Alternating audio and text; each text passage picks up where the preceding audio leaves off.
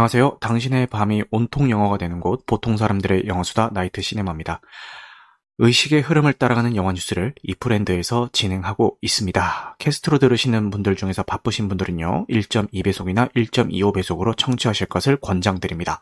추천과 구독은 큰 힘이 되니까요. 잘 부탁드리겠습니다. 바로 어, 한번 시작을 해볼게요. 이번 주 OTT 공개작부터 소개를 드리겠습니다. 먼저 넷플릭스에서 이번 주에 유독 많은 작품들을 공개를 하는데요.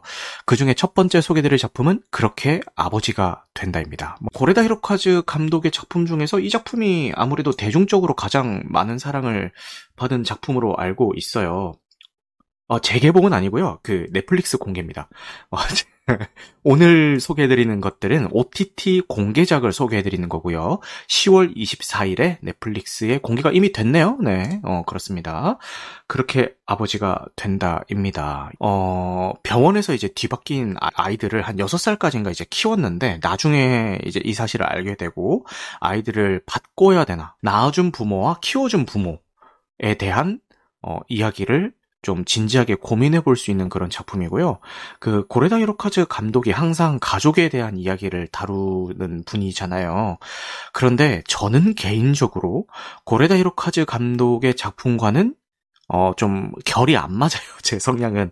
이렇게 조, 좋은 거 알겠고, 잘 만든 거 알겠는데, 일단 저는 이 감독님 작품만 보면은, 왜 이렇게 졸린지 모르겠어. 너무 지루하더라고요. 그래서 그냥 제 취향이 아닌 것 같아요. 근데 제 취향이 아니라고 해서 이제 안 좋은 감독님, 안 좋은 작품이라는 얘기는 절대 아닙니다. 이거 좋아하시는 분들이 훨씬 많고요. 각종 영화제에서 어, 굉장히 극찬을 받고 있는 작품이기 때문에 이거는 그냥 제 취향이 아닌 거지. 어, 이게 안 좋은 작품, 그리고 안 좋은 감독님이라는 얘기는 절대 아니니까요. 오해 없으셨으면 좋겠습니다. 어쨌든 이렇게 고레다 히로카즈 감독님의 작품이 제 취향이 아님에도 불구하고 요거는 와이프랑 같이 보면서 막 눈물도 흘리고 이렇게 봤던 기억이 있어요. 그래서 어, 가족의 의미에 대해서 한번 진지하게 생각해 볼 수 있는 좋은 작품이니까요. 한번 보시기를 추천을 드리겠습니다. 그리고 이렇게 순서를 조금 바꿔서 여기 보면은 아무도 모른다라는 작품도요. 왓챠에서 10월 28일에 공개 예정인데요. 공개일 순서로 정리를 해놨는데 굳이 건너뛰어서 요 아무도 모른다부터 말씀을 드린 이유는 이 작품도 어, 다들 아시다시피 고레다 히로카즈 감독님의 작품이고요. 이것도 역시 가족에 대한 이야기를 다루고 있는 작품이죠. 어, 1988년 일본 도쿄에서 일어났던 스가모 아동 방치 사건을 소재로 2004년에 고레다 히로카즈 감독이 연출한 일본 영화이다. 단 실제 사건과 16년 전도의 격차가 있는 터라 시대에 맞닿아 있는 직접, 직접적인 고발극의 형태는 아니다. 오히려 슬픈 실화 영화 정도로 보면 될 듯하다. 실제 감독 또한 인터뷰를 통해서 비극이 아니라 성장에 초점을 맞추었다 식의 발언을 하기도 했다. 그래서 지금 이 예고편만 보면은 좀 슬픈 감이 있긴 하지만 좀 따뜻하게 슬픈 이런 느낌이 있잖아요. 그런데 저는 이 작품을 일단 아까도 말씀드렸듯이 이 감독님이 제가 뭐 이렇게 제 성향의 감독님이 아니다 보니까 굳이 찾아보진 않았어요. 근데 이거를 이제 보신 분들의 후기를 들어보면은 어, 굉장히 좀 어둡고 보고 나면은 좀 가슴 한 구석이 되게 슬퍼지는 그런 작품이라고 하더라고요. 어, 그러니까 이것도 좀 가족에 대해서 한번 좀 생각해 볼 수 있는 여전히 어, 작품이니까요. 아까 그렇게 아버지가 된다와 어, 같이 한번 챙겨 보시면 좋을 것 같습니다. 그렇게 아버지가 된다는 넷플릭스고요. 아무도 모른다는 왓챠에 이제 공개가 될 예정입니다. 어, 그 다음은 어, 영웅 본색이 넷플릭스에 또 10월 24일에 공개가 됐습니다. 영웅 본색은 어, 사실 제 세대 영화는 아니에요. 제 세대 영화는 아니라서 저는 아직 본 적이 없기는 하지만 워낙 의 레전드 작품이기 때문에 그 영화에 관심이 없는 사람들도 한 번 이상은 들어봤거나 아니면은 음, 좀 보신 작품이 아닐까라는 생각이 듭니다. 이상하게 이걸 제가 볼 기회가 없었어요. 챙겨볼 기회가 없어가지고 아직까지 못 봤는데 이게 86년작인데 제가 86년생입니다. 제가 태어나는 해에 공개가 된 작품이고 어, 1986년에 제작된 홍콩의 액션 영화이다. 홍콩 느와르 장르 역대 최고의 걸작으로 평가받으면서 현재까지도 회자되고 있는 명작으로 명성이 높다. 배우 주윤발의 대표작이기도 하다. 과거 평론가들은 기존의 미국 갱스터 영화와는 다른 홍콩 느와르라는 새로운 색깔을 만들었다는 평을 했다라는 어, 극찬을 받고 있는 작품이기도 하고요. 지금 제가 말씀드리는 이 순간 공개가 되어 있으니까 한번 보시면 좋을 것 같습니다. 뭐 여러 가지 유명한 장면들이 있잖아요. 왜 그 그 지폐에 불 붙여가지고 담배에 불 지피는 거라든가 쌍권총 장면 그리고 아까 여우편에도 잠깐 나왔었던 그그 성냥개비 어 그거 무는 장면 등등 여러 가지 어, 명장면들이 있어서 많이들 뭐 이걸 따라 했다고는 하는데, 뭐 저는 이 세대가 아니라서 뭐 따라 했는지는 잘 모르겠고, 이거를 그 응답하라 시리즈에서 요런 거그 비디오 보고 따라하고 이런 것들 많이 나와서 뭐 그 정도로만 알고 있습니다. 어, 저, 저 진짜 괜히 좀 어린 척 하려고 모른다고 하는 게 아니라요. 진짜로, 진짜로 어쩌다 보니까 기회가 없어서 보지 못한 그런 작품인 것 같습니다. 근데 이 작품이 국내에서도 엄청 그 흥행을 하면서 이런 그 비슷한 스타일의 양산형 홍콩 홍콩 느와르 영화들이 엄청 많이 이제 제작이 된 걸로 알고 있어요. 근데 그때 저는 그 시대에 안 살아서 진짜로 잘 모르겠는데, 어, 그 당시에 그 이 영웅 본색을 기점으로 해가지고 홍콩 느와르가 워낙 국내에서 선풍적인 인기를 끌다 보니까 그 당시에는 비디오 대여점이었죠. 그 비디오 대여점에 들어오는 이런 그 홍콩 느와르다라는 그 장르만 장르 그 타이틀만 가지고 있으면은 그 양산형이든 뭐든 간에 막 불티나게 막 대여가 됐다는 뭐 그런 이야기를 그 다른 팟캐스트에서 그냥 들었어요. 저는 진짜 몰라요. 이게 어, 제가 알 수가 없죠. 제가 이거 86년이면 제가 국내에도 87년에 들어왔는데 이때면 제가 한 살, 아, 두 살? 두 살이구나. 두 살인데 제가 이걸 어떻게 알겠습니까? 그죠? 뭐 그런 얘기를 뭐 들었습니다. 그래서 그 정도로 선풍적인 인기를 끌었던 작품인데 이거를 그러니까 그 과거의 이 영웅 본색에 대한 향수 없이 그러니까 저처럼 아예 생짜로 처음 보는 사람들도 이 영화를 재밌게 볼 수 있을지는 잘 모르겠어요. 왜냐면 안 봤기 때문에. 그런데 과거의 향수를 가지고 있는 분들은 막 하면서 요즘도 막 지금 봐도 막, 야, 막 이때 막 이랬지? 막 이러면서 옛날 그 추억에 젖어가지고 이렇게 보시곤 하더라고요. 근데 그 그런 얘기가 있어요. 뭐 시각 자료와 청각 자료가 주는 어떤 심리적인 자극들 뭐 이런 얘기가 있는데 옛날 노래를 들었을 때 그 노래를 과거에 내가 들었던 그 시절의 기억들이 되살아나고 그때의 그런 상황들 이런 추억들이 떠올리면서 그 노래를 들을 수가 있기 때문에 사람들이 그 옛날 노래를 들으면서 과거를 많이 회상한다고 얘기를 하죠. 그런데 노래도 물론 그런 힘이 크지만 영화 역시도 그런 힘이 굉장히 큰 것, 같거든요. 어, 저도 그 옛날 흘러갔던 옛날 영화를 볼 때면은, 맞아, 이거 개봉했을 때 뭐 누구랑 봤었고, 어, 그때 내가 뭐 어떤 상황이었고, 야, 그때 그랬었지, 이런 기억도 떠오르고요. 그리고 그 지금은 다 영화표가 그 디지털화가 되어 있지만, 모바일로 다 되어 있지만, 옛날엔 다 종이표였잖아요. 그래서 제가 그 종이표를 스크랩을 해놓은 그 화일 철이 있어요. 어, 아, 이러니까 또 옛날 사람 같네. 화일 철이 있는데, 그거, 거기에다가 이제 그 누구랑 봤다 이런 것들을 간단하게 메모를 다 해놨어요 제가. 그래서 잠깐만 이거 와이프 듣는 거 아니겠지? 잠깐만 네, 아, 어차피 저희 집엔 없고요. 저희 본가에 어딘가에 있습니다. 괜찮습니다. 네, 어쨌든 그렇게 해놨기 때문에 그런 거 보면은 이제 옛날 추억이 새록새록 떠오르더라고요. 근데 이 영웅 본 영웅 본색을 보면서 그 옛날 추억을 떠올리시는 분들도 아마 같은 결의 기억을 가지고 보시는 게 아닐까. 그때 그 어렸 던 시절, 내가 젊었던 그 시절에 이 영화를 보면서 뜨겁게 가슴이 불타오르던 그 청춘이 떠오르기 때문에 어 아직까지도 이 영화를 보면서 캬막 이러는 게 아닐까. 뭐 그런 생각이 듭니다. 근데 이거를 그런 추억이 없는 어, 저 같은 사람들이 봤을 때도 요즘에 와서는 어떻게 보일지는 잘 모르겠지만 어쨌든 그 당시에는 그랬다. 네, 이렇게 얘기를 하면서 그 다음에 넷플릭스에 어, 런이라는 작품이 개봉을 했습니다. 요거는 제가 지금 어, 그 시간만 나면은 어쨌든 보려고 지금 벼르고 있는 작품인데요. 아직 그 이 작품을 본 건 아니지만 거의 뭐 가스라이팅에 가까운 듯한 그런 어, 장면들이 예고편을 통해서 보여지는데 제가 이 영화를 왜 보려고 했냐면은 요 영화의 감독님이요. 아니시 차칸디 감독님이십니다. 이분이 누구시냐? 서치의 감독님이십니다. 서치 보신 분들은 공감하시겠지만 진 짜 그 개봉 당시에 신박했던 작품이거든요. 정말 야 어떻게 영화를 이렇게 만들 수가 있지? 그러니까 지금까지 봐왔던 영화의 형식을 조금 파괴를 하면서 정말 신선하게 야, 이 사람 진짜 아이디어 정말 좋다라고 생각될 정도로 너무 충격적인 작품을 만들었던 분이시기 때문에 야, 이런 사람의 후속작은 과연 어떨까라는 호기심에서 이 작품은 꼭 보고 싶다라는 생각이 들었고요. 요, 그, 아니시 차칸디 감독님은 긴장감을 유발하는 이런 그 작품들을 연달아서 찍으시긴 한데, 근데 이 감독님 차칸디?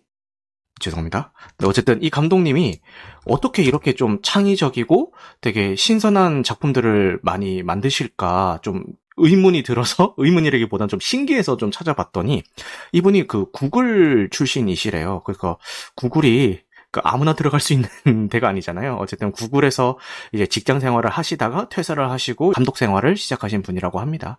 이거를 제가 얼마 전에 한번 보려고 하다가 시간이 도저히 안 되는 거예요. 사실 이게 play time이 그렇게 길지도 않아요. 89분입니다. 89분. 거의 뭐 1시간 조금 넘는 시간이죠. 그렇기 때문에 뭐 긴 시간도 아니라서 부담이 없기는 한데 이게 제가 이걸 그 볼 기회가 생겼을 때 시간이 너무 없어 가지고 그 영화 서치 오프닝 시퀀스 기억하시는 분들이 계실지 모르겠어요. 그게 진짜 좀 슬프거든요. 오프닝 시퀀스가 그거를 그냥 아 그냥 생각난 김에 오프닝 시퀀스는 한번 더 보자 그래가지고 그 오프닝 시퀀스 와이프랑 같이 보면서 오프닝 시퀀스가 한 6분 정도 되거든요. 그 6분 동안 둘 다 막 눈물 콧물 질질 짜면서 그렇게 보고 예, 그랬던 기억이 납니다. 어쨌든 어, 그만큼 좀 기대를 많이 가지고 있는 작품이기 때문에 어, 빠른 시일 내에 어, 볼 예정입니다. 시간만 나면은 무조건 요걸 봤을 거예요. 만약에 오늘 방송이 없었다? 요거 봤을 겁니다. 그 정도로 빨리 보고 싶은 작품 중에 하나입니다. 2020년 공개된 할리우드 영화로 몸이 불편해 홈스쿨링을 받고 있는 여학생이 자신을 과잉 보호하는 엄마에게 석영찬음을 느끼고 그 비밀을 파헤치려고 한다는 내용의 스릴러이다.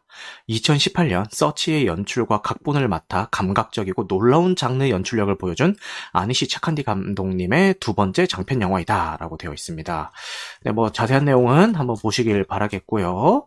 어, 어쨌든 요게 넷플릭스에 이미 공개가 되어 있으니까요. 요거 한번 추천드리겠습니다. 실제로 이걸 실관람하신 지인분 후기도 굉장히 좋더라고요. 네, 참고 부탁드릴게요.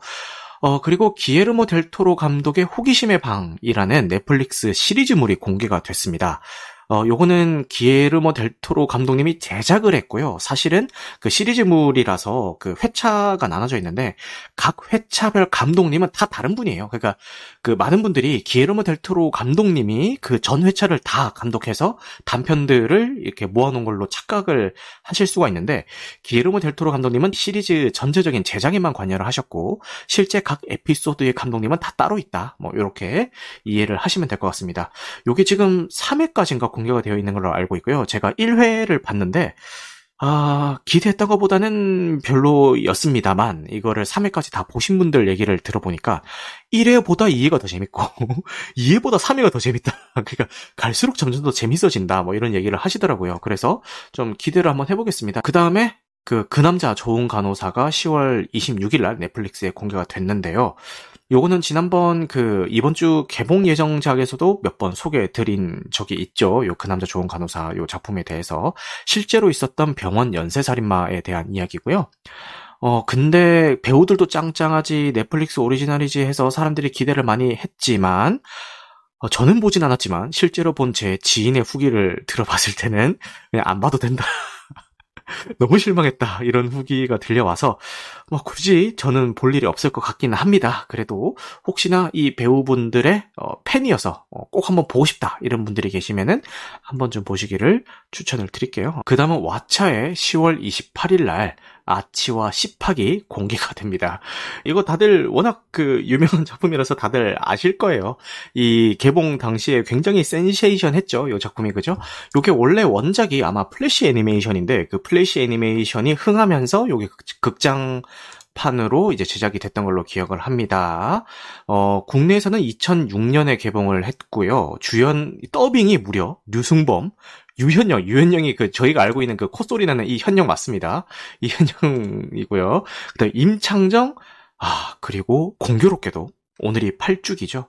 어 마왕 어, 신해철님이 어, 실제 이 여기서 마왕 끝판대장을 더빙을 하셨습니다. 어, 오늘 이거 진짜 의도한 거 아닌데 어떻게 또 이렇게 소개를 해드리게 되네요. 어, 연예인 더빙 치고는 굉장히 더빙이 잘 된 케이스 중에 하나로 어, 이렇게 분류가 되어 있습니다. 그만큼 뭐 위화감 없이 잘 더빙을 한 것 같아요. 음, 그쵸? 상영 시간은 90분이고 당연히 청소년 관람 불가입니다. 그림체는 되게 아동틱한데 사실 내용이 되게 좀 화장실 유머 같은 것도 또 많이 나오고 좀 이렇게 폭력성 그리고 뭐 잔혹성 그리고 욕설, 뭐 선정성 이런 것들이 좀 다 섞여서 이제 18세 관람 간 것 같아요. 어, 2006년 한국 애니메이션 영화이고 감독은 조범진 감독님이시다. 블루시걸 이후 12년 만에 극장에서 정식 개봉한 국산 성인 애니메이션이다라고 되어 있네요. 블루시걸 이것도 진짜 그 개봉했을 때이 포스터가요. 약간 조금 야리꾸리 하잖아요. 포스터가. 그래서 이게 그때 저 어렸을 때 이게 몇 년도냐? 보자. 94년도네요. 94년도면은 제가 한 초등학생 이때쯤이었던 것 같은데 초등학생이나 뭐 그때쯤이었던 것 같은데 이게 비디오 가게 앞에 이 포스터가 대문짝만하게 붙어 있었어요. 근데 야리꾸리 하잖아요. 너무 궁금한 거야. 이게 대체 저 만화는 대체 뭘까? 내가 아는 만화는 그 뭐 TV에서 주는 그런 만화밖에 없는데 저건 대체 뭘까? 너무 궁금했던. 근데 결국 그 궁금증이 해소가 되진 않았던 뭐 그런 포스터라서 이 블루시걸이라는 요 타이틀은 정확히 기억은 하지만 이게 뭐, 뭐, 개봉 당시에 막 처참하게 좀 망했다 뭐 이런 뭐 이야기가 있네요. 어쨌든 평은 그렇게 좋지 않았던 것 같습니다. 근데 이 아치와 시팍도 그 국내 반응은 그렇게까지 좋진 않았어요. 그냥 평타. 어, 평범하다 요 정도였는데 해외에서 좀 히트를 친 케이스예요. 해외 영화제에서도 수상을 많이 하고 해외 평이 굉장히 좋았던 케이스입니다. 그래서 이것도 이 작품 역시 지금 어, 10월 28일에 왓챠를 통해서 공개가 됐으니까요. 왓챠 구독 중이신 분들은 보시면 좋을 것 같습니다. 그 다음에 넷플릭스에서 10월 28일에 서부전선 이상 없다라는 작품이 공개가 됩니다. 서부전선 이상 없다는 어, 에리히 마리아 레마르크의 반전주의 소설 서부전선 이상 없다를 바탕으로 넷플릭스의 독점 영화이다. 1930년 판과 1979년 판에 이은 세 번째 영화화이다. 어, 에드바르트 베르거가 감독을 맡았고 다니엘 브릴, 알브레히트 슈흐가 출연한다. 아, 이름이 왜 이렇게 다들 어려워? 뭔가 읽기에. 9월 12일 토론토 영화제에서 첫 개봉 후 9월 29일 독일, 10월 28일 넷플릭스를 통해 전 세계 개봉 예정이다. 어, 서부전선 이상 없다의 세 번째 영화를 위한 시도는 몇 차례 있었으나 계속 엎어치기를 반복했다. 2011년 다니엘 레드클리프를 주연으로 한 영화가 2012년 개봉을 목표로 기획되고 있었으나 취소가 되었고 2014년 로저 도널드슨을 감독으로 2015년 3월부터 촬영에 들어간다는 소식은 있었으나 곧 취소가 되었다라고 하네요. 야 근데 이렇게까지 끈질기게 세 번째 영화를 추진을 한 거 보니까 한두 번도 아니고 세 번째까지 영화를 이제 제작을 한 거 보니까 원작 소설이 명작이 아닐까라는 생각이 듭니다. 그리고 제가 어디서 주워 듣기로 이게 사운드에 굉장히 공을 들인 작품으로 알고 있어요. 근데 뭐 대부분의 전진 영화가 그렇듯이 사운드를 굉장히 잘 살렸을 것 같은데 어, 아쉽게도 국내에는 극장 개봉 없이 바로 넷플릭스를 통해서 공개가 되는 것 같아요. 그죠? 그래서 요거 요런 거 극장 개봉 한번 해주면 좋을 것 같은데 어, 뭐 극장 사운드를 통해서 못 듣는다는 게 조금 아쉽긴 합니다. 어, 집에 뭐 이렇게 막 짱짱한 사운드 시스템 갖춰놓은 가정집이 뭐 몇 군데나 되겠어요. 그냥 다들 기껏해야 뭐 사운드바 뭐 이런 걸로 보는 거지, 그죠? 그런데 어, 그래서 좀 아쉽긴 합니다만 어쨌든 어, 넷플릭스를 통해서 공개가 되니까요. 참고하시면 될 것 같습니다. 자, 그 다음 마지막으로 이번 주 OTT 공개 예정작으로 소개해드릴 작품은요, 티빙에서 10월 28일에 공개 예정인 몸값이라는 작품입니다. 이게 몸값이 원작이 있어요. 그 단편 영화계의 레전드로 불리는 그 작품이고요. 어, 요 전종서 배우의 남자친구이기도 하죠. 성함이 어, 이충현 감독님, 이충현 감독님의 그 단편 영화이고요. 어, 그 몇 분짜리 그 짧은 단편 영화인데 그 전체가 원 테이크로 촬영이 된 작품입니다. 그리고 원 테이크 촬영 기법도 놀라운데 그 짧은 시간 안에 충격적인 반전을 탁 일으키면서 막 뒤통수 치게 만드는 뭐 그런 작품이라서 저도 이거 보고 나서 굉장히 놀라웠는데요. 근데 그 단편 영화를 원작으로 해서 지금 티빙에서 시리즈물로 제작을 했고 그 단편 영화에서 있었던 그 컨셉만 가져다가 전혀 다른 이야기를 만든 것 같다라는 생각이 드네요.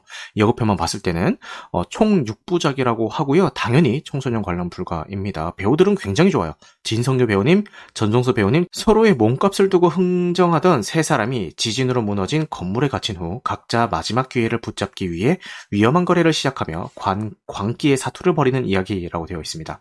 어, 영화계에서 파장을 일으켰던 이충현 감독의 단편 영화 몸값을 장편화한 6부작 프로젝트입니다. 대지진이 덮친 건물 속 바깥 세상과의 완전한 단절이 만들어낸 아수라장에서 살아남기 위한 인간들의 밟고 밟히는 무자비한 사투가 흥미롭게 그려질 예정이라고 합니다. 라고 되어 있고요.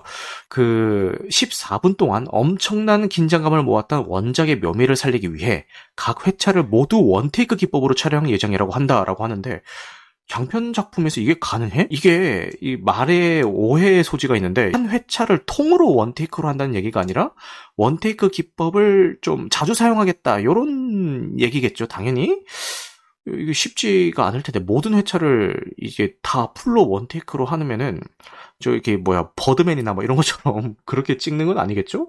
그리고 그 사전에 뭐 시사회가 진행이 됐어요. 그 초반 몇 부만 이렇게 공개를 해서 진행을 했는데 후기를 얼핏 봤을 때 막 그렇게까지 호평은 아니었던 것 같습니다. 그래도 원작이 가지고 있던 어떤 임팩트가 있으니까 그리고 배우들도 원 워낙에 좋으니까 한번 보도록 하겠습니다. 그런데 이 전종서 배우는 좀 작품 운이 없는 것 같아요. 그러니까 진짜 좋은 배우거든요. 정말 좋은 배우인데 어 작품을 고르는 눈이 어 그렇습니다. 버닝은 괜찮았지. 버닝은 괜찮았는데 콜도 별로였고 어 연애 빠진 로맨스도 괜찮았는데 흥행을 못했어요. 그러니까 이게 뭐 나름 센세이션하긴 했는데 일단 작품 자체가 흥해, 흥하 지를 못했으니까 그죠. 그리고 종이의 집은 뭐 말할 것도 없이 쫄딱 망했죠. 이거 공개돼서 욕만 뒤따먹고 그죠.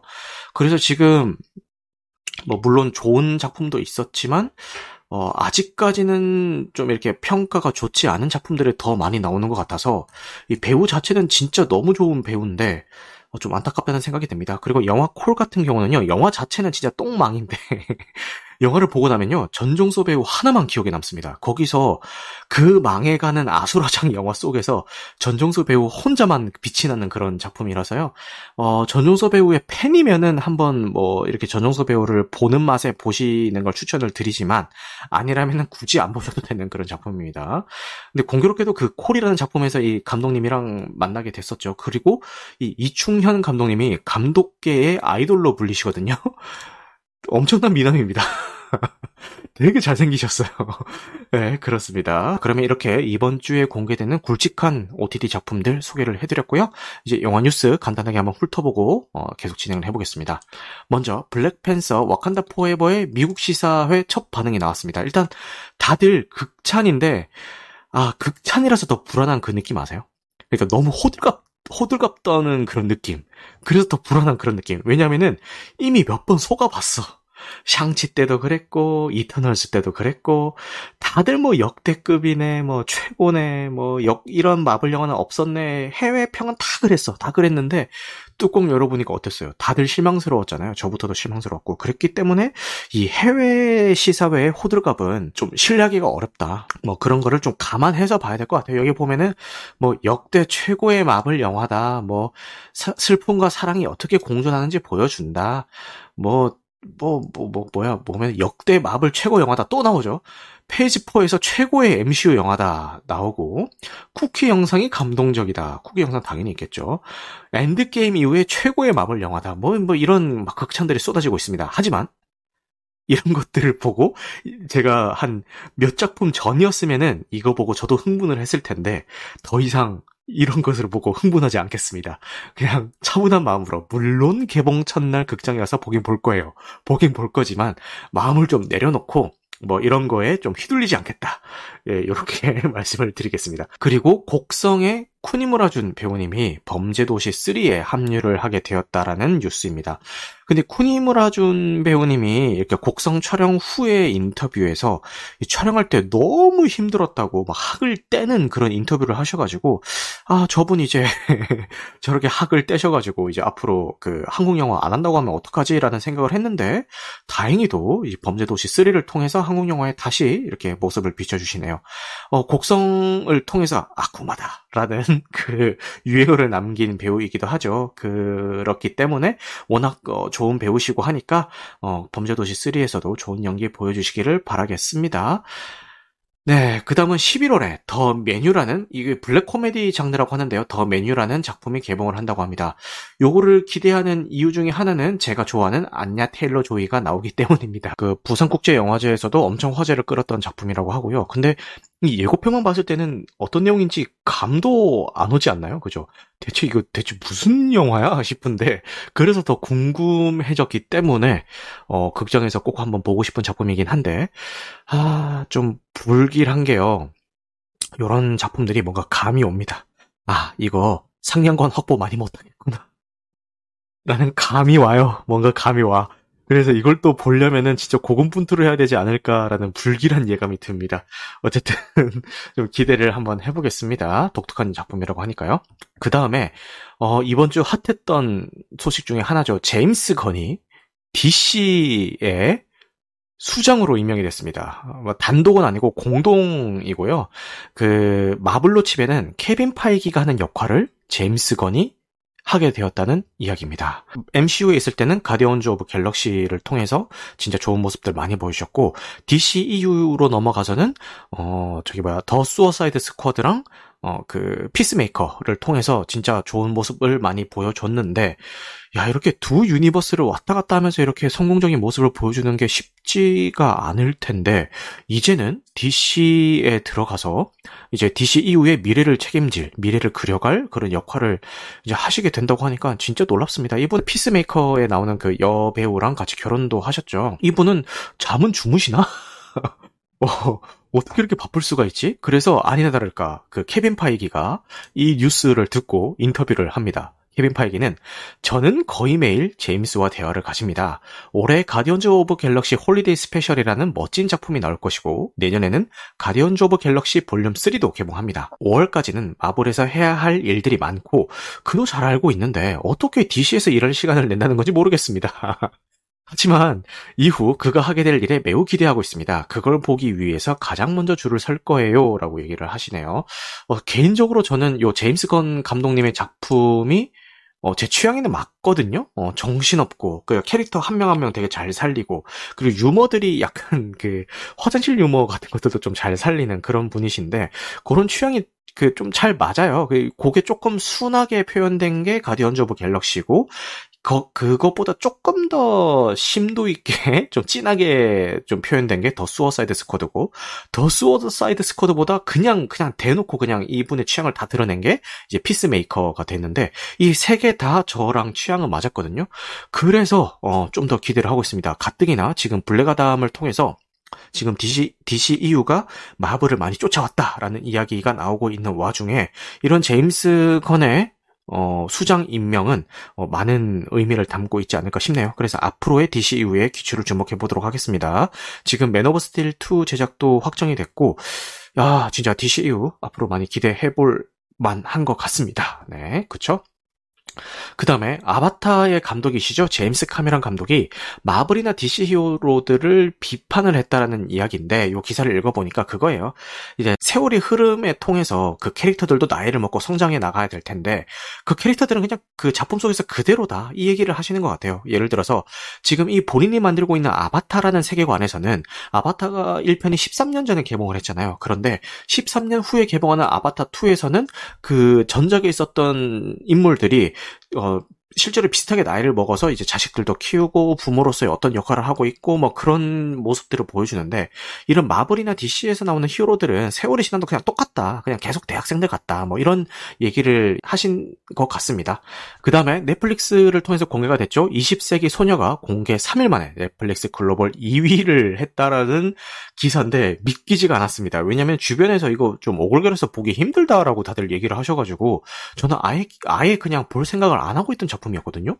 근데 2위를 했어? 싶어가지고 믿기지가 않아서 실제 차트를 제가 찾아봤어요 사이트에서. 근데 진짜 2위예요 지금.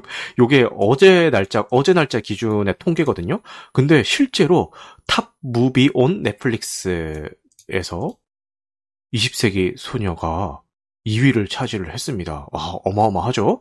네. 의외로 흥행을 하고 있는 거 보니까 갑자기 관심이 확 생기면서, 어, 이거 의외로 괜찮을지도? 이런 생각이 들었습니다. 오늘의 마지막 뉴스는요. 신카이도 마코토 감독의 신작인 스즈메의 문단 속 일본 시사회 반응에 대해서 한번 훑어볼게요. 요거 제가 지난번에 요거 제작 중이다라고 하면서 그 예고편이랑 뭐 나무위키 이런 것들을 간단하게 설명드렸었죠. 근데 이게 일본에 공개가 돼서 시사회를 가졌다고 합니다. 뭐 정말 최고였어요. 감동했습니다. 상상을 초월하는 신카이 감독님 역시납니다. 뭐 그리고 시사회가 끝났어요. 훌륭한 작품이었습니다. 개봉하면은 N차 관람각입니다. 시사회 다녀왔습니다. 너의 이름은 이후의 작품과는 또 다른 생동감이 있는 작품으로 뭐 목소리 연기가 훌륭했어요라고 얘기가 있고 다들 다 호평이에요. 음, 스토리는 언급할 수 없지만 목소리 연기와 음악은 역대 최고라고 생각합니다. 뭐 이런 뭐 아름다웠습니다. 뭐 꼭 보세요. 가능하면은 아이맥스로 보세요. 아이맥스? 어, 아이맥스로 보세요. 뭐 이런 얘기들이 나오면서 호평을 받고 있는 것 같은데, 네, 요게 지난번에 소개드렸을 때 나왔던 대략적인 시놉시스가 그 불행 같은 게 이제 나오는 문들이 그 각지 랜덤한 장소에서 문들이 열리기 시작하고 이 스즈메가 뭐 어떤 우연한 기회에 의해서 그 문들을 이제 닫으러 여행 다니는 그런 이야기라고 그 지난번에 제가 소개를 해드렸던 것 같은데 어, 신카이도 마코토 감독님의 작품은 뭐 그래도 중간 이상은 하죠. 뭐 어떤 작품을 하시든 간에 저도 너의 이름은 굉장히 어, 와이프랑 같이 그때 극장에 가서 재밌게 봤었고 어, 한번 기대를 해보겠습니다. 개봉하면 이것도 뭐 기회가 된다면 극장에서 한번 보고 싶은 작품이긴 하네요. 네, 그죠? 음 좋습니다. 자 오늘 오늘 어, 영화 뉴스는 여기까지 하고요. 어떻게 조금이라도 여러분들에게 도움이 됐으면 하는 마음입니다. 오늘도 늦은 시간까지 함께해 주셔서 감사하고요. 오늘 방송한 내용은 편집 과정을 거쳐서 유튜브와 각종 팟캐스트 플랫폼에 업로드될 예정입니다. 영화 같은 마음 되시길 바라겠습니다. 감사합니다.